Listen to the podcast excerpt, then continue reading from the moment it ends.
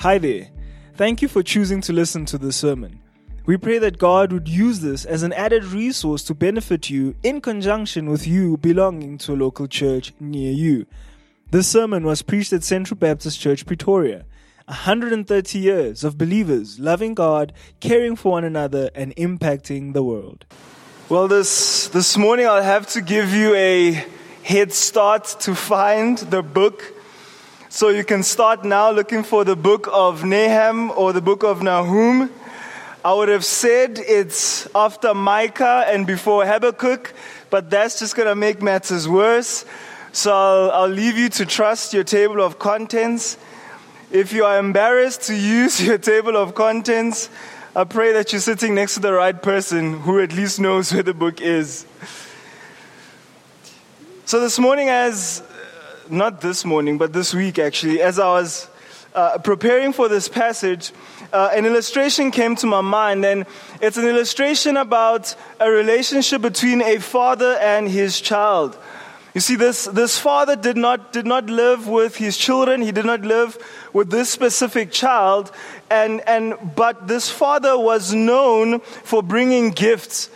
Every time he would visit his family, he brought with him gifts, or he would take the family out. He would take them to Gold Reef City, uh, he would take them to go to the mall and have McDonald's and all sorts of delicious things. So he was known as the giver of good gifts.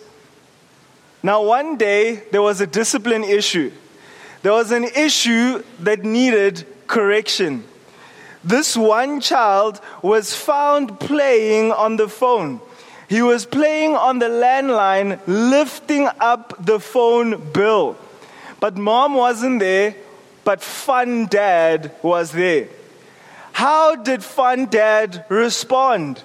Well, he took the child, put him gently on the floor, and he tickled him. He tickled him, he tickled him, and there was laughter. The child laughed and laughed and laughed and laughed till the child was running out of breath, and then he hit him. It's a weird strategy, I know. He tickled him till he was running out of breath, and then discipline happened. Joy turned quickly into sorrow. But everyone was shocked. How is it that fun dad could be now the executor of justice? Hey, fun dad, your job is to be dishing out ice cream, not dishing out hidings. Now, the question this morning is Is that the image that you have of God? Yes, God, I, I believe that hell exists, and therefore I believe in Jesus Christ for the salvation of my soul. But do you believe that God still hates sin even though you are his child? Have, have you adopted a, a, belief that, that God is merely a giver of good gifts? God is only responsible for giving blessings. God, your job is to dish out ice cream and not hidings. Question this morning is Do you believe that God is a jealous God? Do you believe that God is full of might? We call him the Almighty God. Do, do you believe that he is full of might? Do you believe that he is full of justice? Do you believe that God is full of goodness? With these questions in your mind, I hope you found Nahum by now, and we'll read the first seven verses of chapter 1.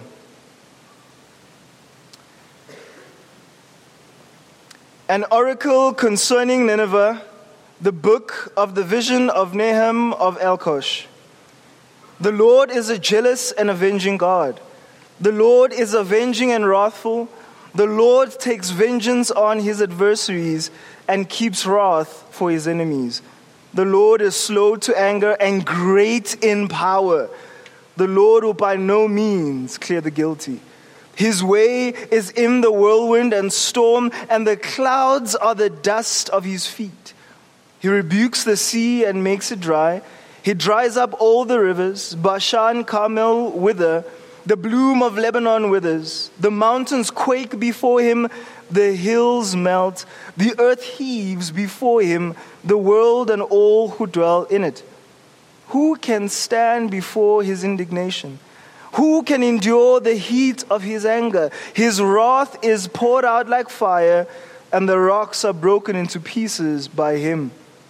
The Lord is good, a stronghold in the day of trouble. He knows those who take refuge in him. And so, God, this morning, as we have read your word, we ask and we pray that your hand of blessing would be over it. God, as I speak, I, I ask for clarity of speech. I ask for boldness as I proclaim your truth. But God, I also ask for protection protection from my own sinful heart and Lord, protection from, from, from even the evil one as I proclaim your word. My God, I pray that your spirit would, would guide and guard me as I proclaim your truth. God, guard my mind to not say anything that is not true of you. But my God, I also ask for softened hearts here this morning. Those who receive your word, I pray that they would receive it with gladness, but also receive it, Lord, ready to examine hearts. Is there sin that is hidden in my heart? Is there a false notion of God that I have adopted and believe? God, I ask that, Lord, this morning you'd help them to reflect. Lord, may we leave this place saying, This is our God, and this is the God we believe in. Lord, open our eyes through your word, by your spirit, we ask. In Jesus' name, amen. So, this book, the book of Nahum, was, was written specifically to the Ninevites. It was a book written concerning the judgment of Nineveh. Now, immediately when you hear of Nineveh, it should trigger your Sunday school mind to think of a specific prophet who was swallowed by a no, a big fish. Jonah. Jonah was on the run because he believed that the Ninevites were a people who were not deserving of the mercy and grace of God. But God miraculously shakes up the prophet. He tosses the prophet onto the mission field, and Nineveh breaks out into revival to the glory of God. Amen. But then what happened? Revival broke out. The prophet was there. The people believed. The people repented. But what happened now? Why do we have a book that is written specifically about the judgment of this nation? You see, they reverted back to their sinful ways. Nineveh reverted back to worshiping idols fashioned by human hands. They, they turned their backs on the one true God. In fact, they were worse than they were when Jonah refused to go preach the gospel to them. Friends, the Bible teaches us that as a nation believes, so it so goes its morals. And so, because there was idolatry, because there was false doctrine, because there was an ignorance of God, there were all sorts of debauchery that was found in Nineveh. Have you forgotten God? Have you adopted a watered down view of God? A, a God who tolerates sin, a God who allows for your happiness at the expense of your holiness. Friends, that's not the God of the Bible. In fact, that is only an idol that you have fashioned not with your human hands, but that is an idol that you have fashioned with your mind. And so the question today is who is God? Hear, O Israel, hear, Central Baptist Church in Acadia, Pretoria, the Lord our God, the Lord is one. Church, the Lord demands of our worship. His, his demand for worship is not reserved only for those who believe. God demands worship from all of His creation, and so all who don't worship Him are living in rebellion to Him. You see, the nation of Nineveh was so consumed by sin that they did not know God. You'll notice that this is a book that is written about the nation's judgment, but, but, but the prophet seems to want to start by reintroducing this nation to God. Why? They were once repentant, but now they did not know God the reverence, the awe, the intimacy, the knowledge of God was gone. They were a nation in rebellion. In chapter 3 of this book, it, it reads in chapter 3, verse 1 Woe to the bloody city, all full of lies and plunder, no end to the prey. The crack of the whip and the rumble of the wheel, galloping horses, bounding chariot horsemen charging, flashing sword, glittering spear, hosts of slain, heaps of corpses, dead bodies without end. They stumble over the bodies. This is a city that rebelled against God. Verse 4 and all of the countless whoring of the prostitute, graceful and of deadly charms who betrays nation with her whoring and peoples with her charms. Behold, I am against you, declares the Lord of hosts, and will lift up your skirts over your face. I will make nations look at your nakedness and kingdoms at your shame. I will throw filth at you and treat you with contempt and make you a spectacle. All who look at you will shrink from you and say, Wasted is Nineveh. Who will grieve for her? Where shall I seek comforters for her? Things were bad. They had neglected God. They had no respect for His person. They had no respect for the ways of God. Church sin has that effect.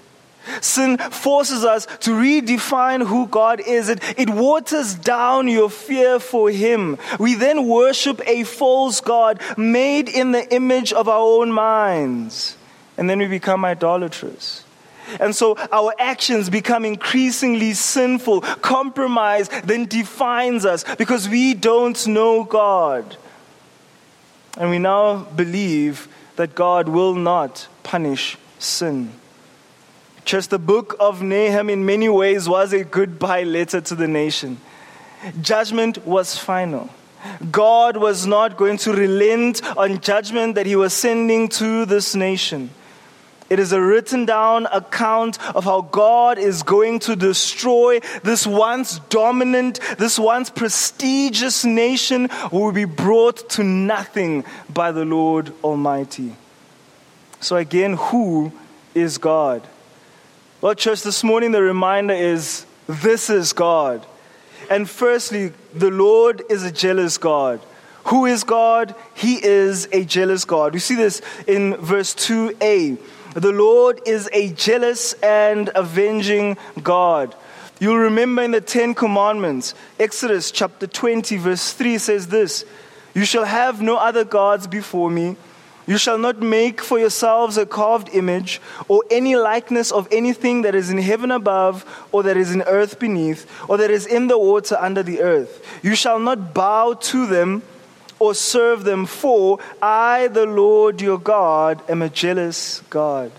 The Lord was rightfully jealous over the nation.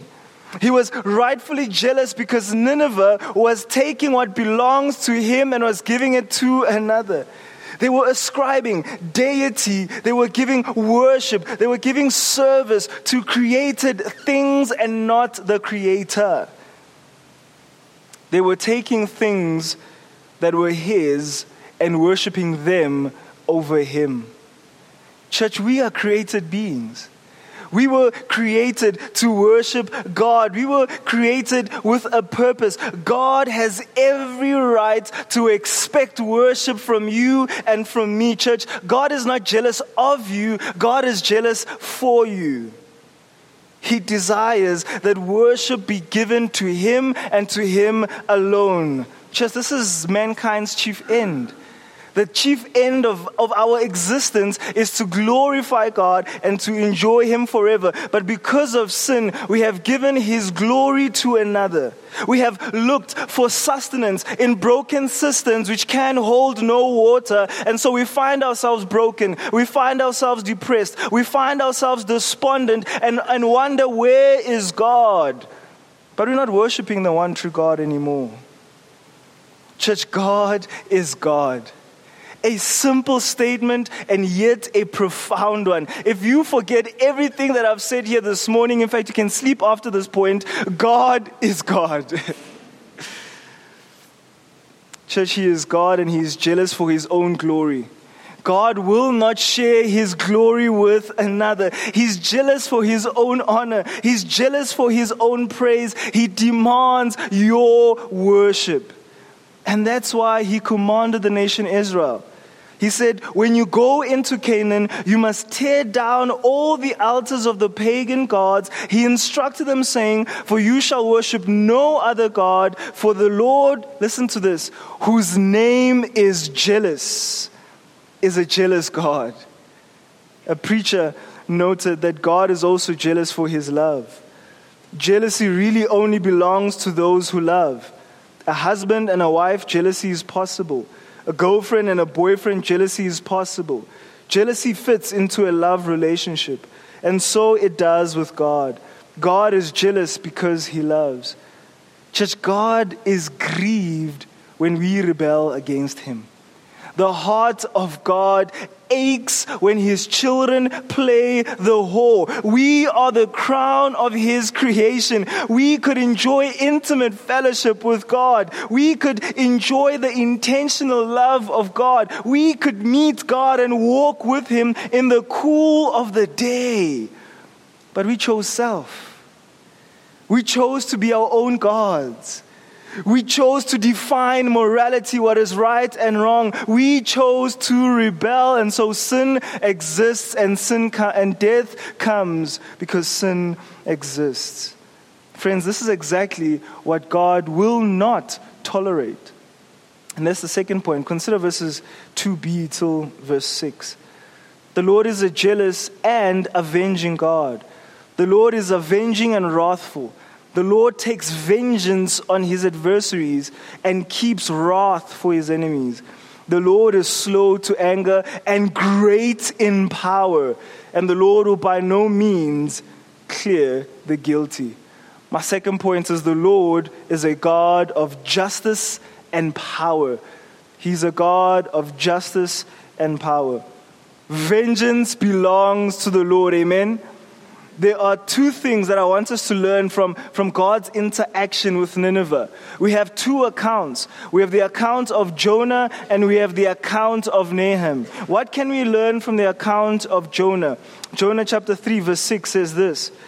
The word reaching the king, the king of Nineveh, and he arose from his throne. He removed his robe. He covered himself with sackcloth and sat in ashes. And he issued a proclamation and published through Nineveh. By the decree of the king and his nobles, let neither man nor beast, herd nor flock taste anything. Let them not feed or drink water, but let men and beasts be covered with sackcloth, and let them call out mightily to God. Let everyone turn from his evil way, from the violence that is in his hands. Who knows? God may turn and relent and turn from his fierce anger so that we may not perish. When God saw what they did, how they turned from their evil way, God relented on the disaster that he had said he would do to them, and he did not do it. So, the first thing we learn from God's interaction to the nation, to, to the nation of, of Nineveh is that God shows mercy, God shows grace when there is genuine repentance. Friends, it is a repentant heart, that that heart that agrees with God and calls sin sin and not a mistake. That heart that pleads for forgiveness from God, a repentant heart that finds faith in Jesus Christ. It is that heart that will be spared. Nineveh was spared in Jonah because they repented. But the second thing we can learn from God's interactions with Nineveh from the book of Nahum is that God's patience will come to an end. God's patience will come to an end. God this time was judging the nation because their hearts were no longer repentant, which led to their rebellion. Church, the long suffering of the Lord wore out. His season of patience had come to an end. He was now going to execute justice. The patience of God is to allow for repentance, but then, pay, then when, when patience runs out, it gives way to vengeance and wrath. I think sometimes, unfortunately, we are like this, we are like the psalmist Asaph. We wouldn't admit it out loud, but I think sometimes we are like Asaph in Psalm 73. Sometimes we look at the wicked in envy. We see them prosper and we question God. Is judgment real? The wicked are getting rich and richer. The wicked seem happier than I am. The sin, that sin that I'm fighting so hard not to commit, they are doing it and I'm by happy. this could be us. The same wicked even start to mock you and they call you a pastor for not joining them in sin. Ah, pastor, come on. They ridicule you for, for preserving yourself from sin. And sometimes, maybe sometimes, the thought comes to your mind will God really punish sin? They're getting away with it. Will God really bring about judgment? Or am I just punishing myself? Or am I keeping myself from all these pleasures in vain? Friends, listen to the words of Nahum. The Lord is slow to anger and great in power. The Lord will by no means clear the guilty. I love the phrase that one of the preachers said. It says, God is a God of inflexible justice. God is not like our South African government, which lets corruption slide. God is not like SAPS, which lets a, a, a, a, docket disappear at the right price. God is not like the traffic officer who's always thirsty for a cool drink. There is no escape for the sinner at the hands of our just God. God is a just God. God is a God who will bring rebellion, He will bring lawlessness, He will bring immorality, friends. He will bring sin to the book. Repent what we learn from this book is God keeps wrath for his enemies. Let that sink in. The holy, transcendent, immortal, omnipotent God stores up his wrath for the wicked. Vengeance is being reserved for all unbelieving and despisers of God. 2 Peter chapter 3 verse 7 says, "But by the same word the heavens and the earth that now exist are stored up for fire, being kept until the day of judgment and destruction of the ungodly.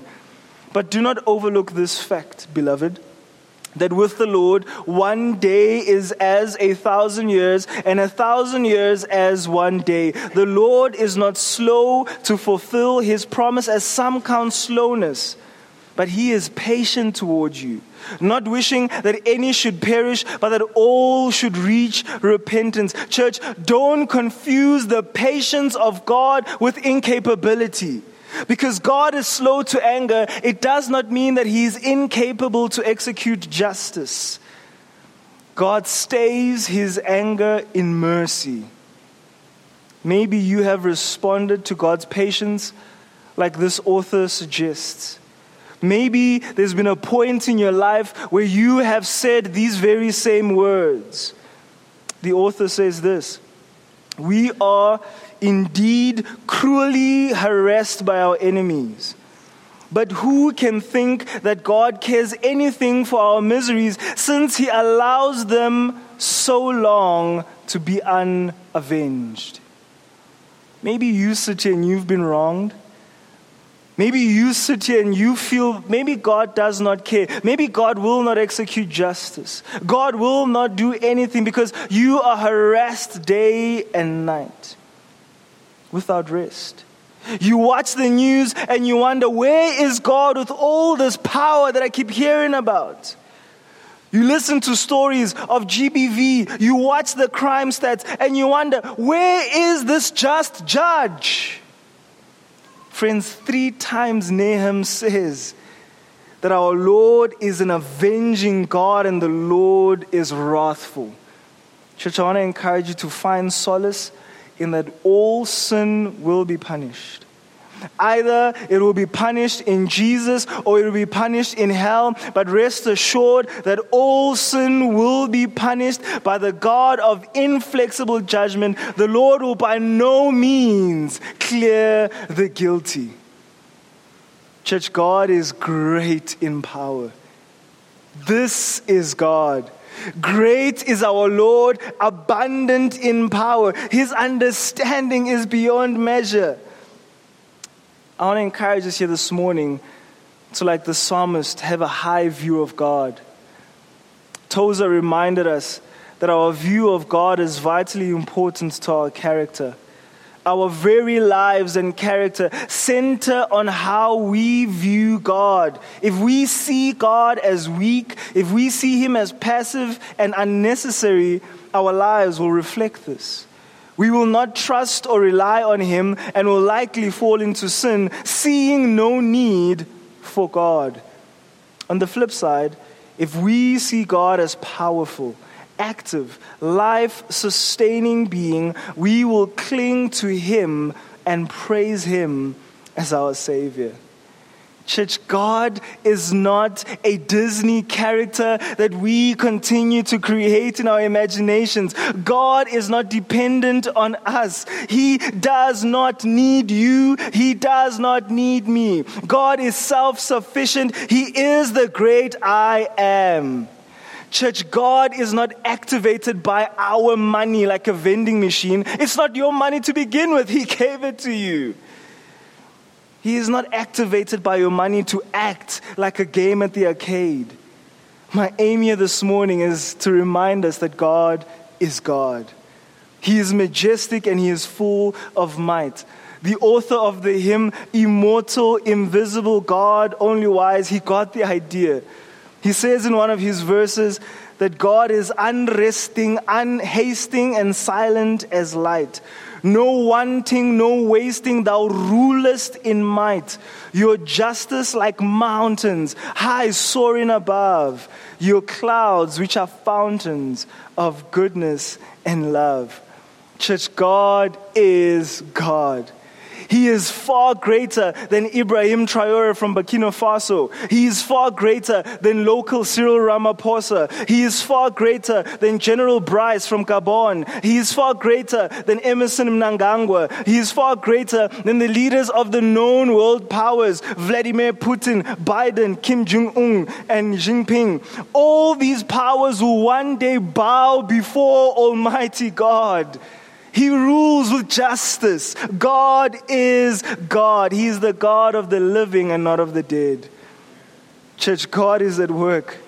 He will judge the nations in power. Nahum con- continues and says, His way is in whirlwind and storm, and the clouds are the dust of his feet. He rebukes the sea and makes it cry. He dries up all the rivers. Bashan, Carmel wither. The bloom of Lebanon withers. The mountains quake before him. The hills melt. The earth heaves before him. The world and all who dwell in it. Who can stand before his indignation? Who can endure the heat of his anger? His wrath is poured out like fire, and the rocks are broken into pieces by him. Just this is where omnipotent, the omnipotence and the justice of God meet.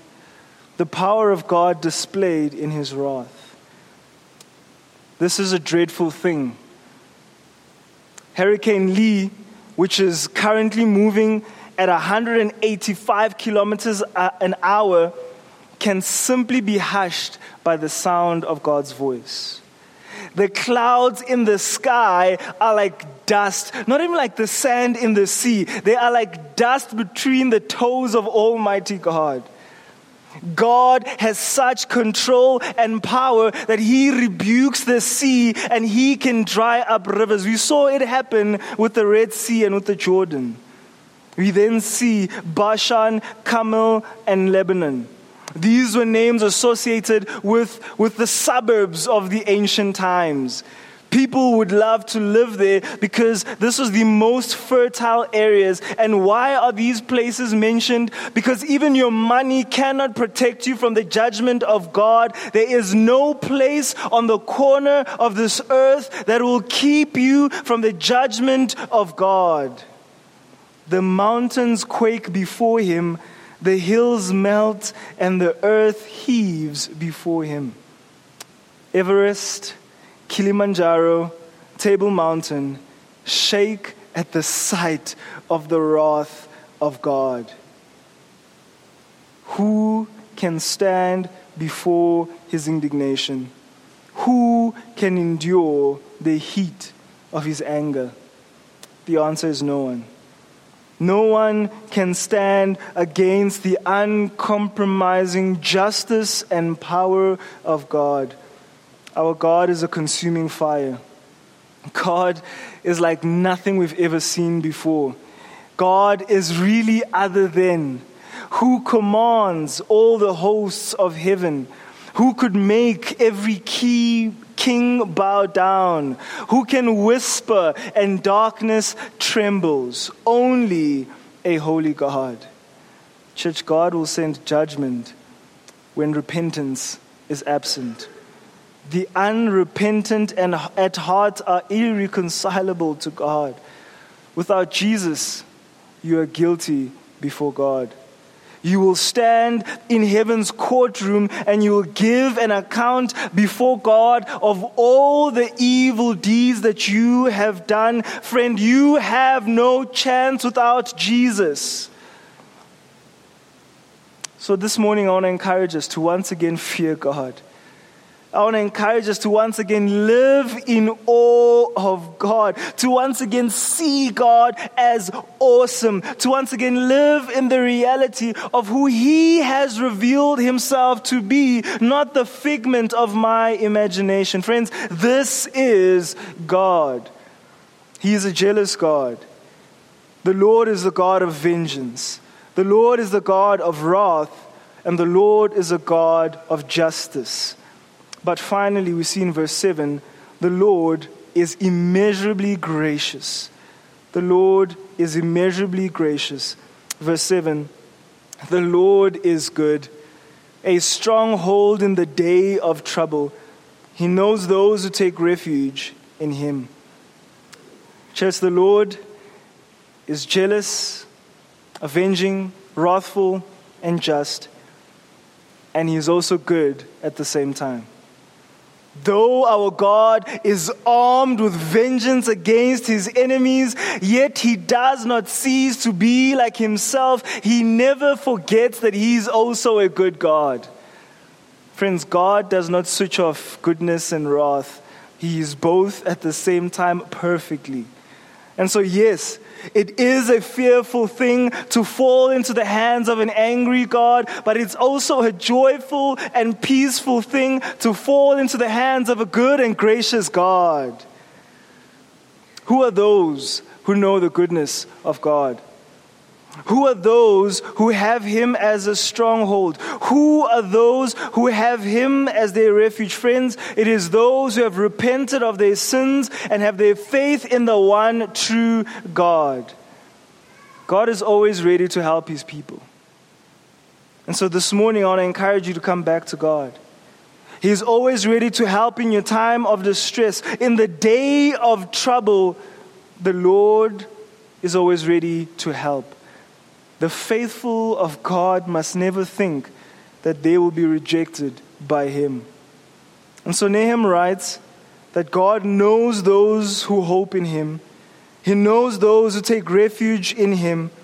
Church, He knows them intimately because He watches over them. He takes care of their safety. The Lord, in His providence, is preserving the faithful. And so, church, as I close, God will avenge all sin. Any sin committed against you, any sin committed by you, any sin committed around you, God will avenge it for His name's sake. So, the encouragement this morning is return to an undivided worship of God. Our God is a jealous God, and He wants all of you. He doesn't want to share you with your flesh, He doesn't want to share you with your ambitions. He doesn't want to share you with things that He created. He wants you for Himself. He doesn't want to even share you with Satan. He wants you for Himself. And so, church, this is God. He's a jealous God. He's a God of vengeance. He's a God of wrath. He's a God of justice. But our God is good. Come back to Him. Let's pray.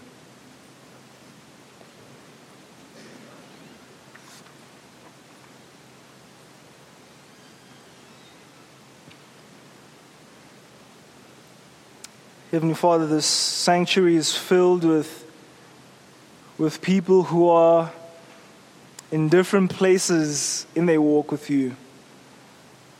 There are some who are, as it were, riding the crest of the wave. But there are others who are feeling like they are in the valley of despondency and you are distant and nowhere to be seen. My God, this morning I pray that you would remind them that you are God, that you are a jealous God and you desire all of them. I pray that all of us here this morning would once again go back to how you have described and defined yourself to us, and may we cling to that. May we not define or create new ideas of who God is. You've given us your word for that. You've given us your spirit to lead us in that. So, God, may we worship the one true God. Behold, O Central Baptist Church, the Lord our God, the Lord is one. So worship him as thus. In Jesus' name, amen. Thank you for listening to this sermon. Find out more about Central Baptist Church at www.central.org.za.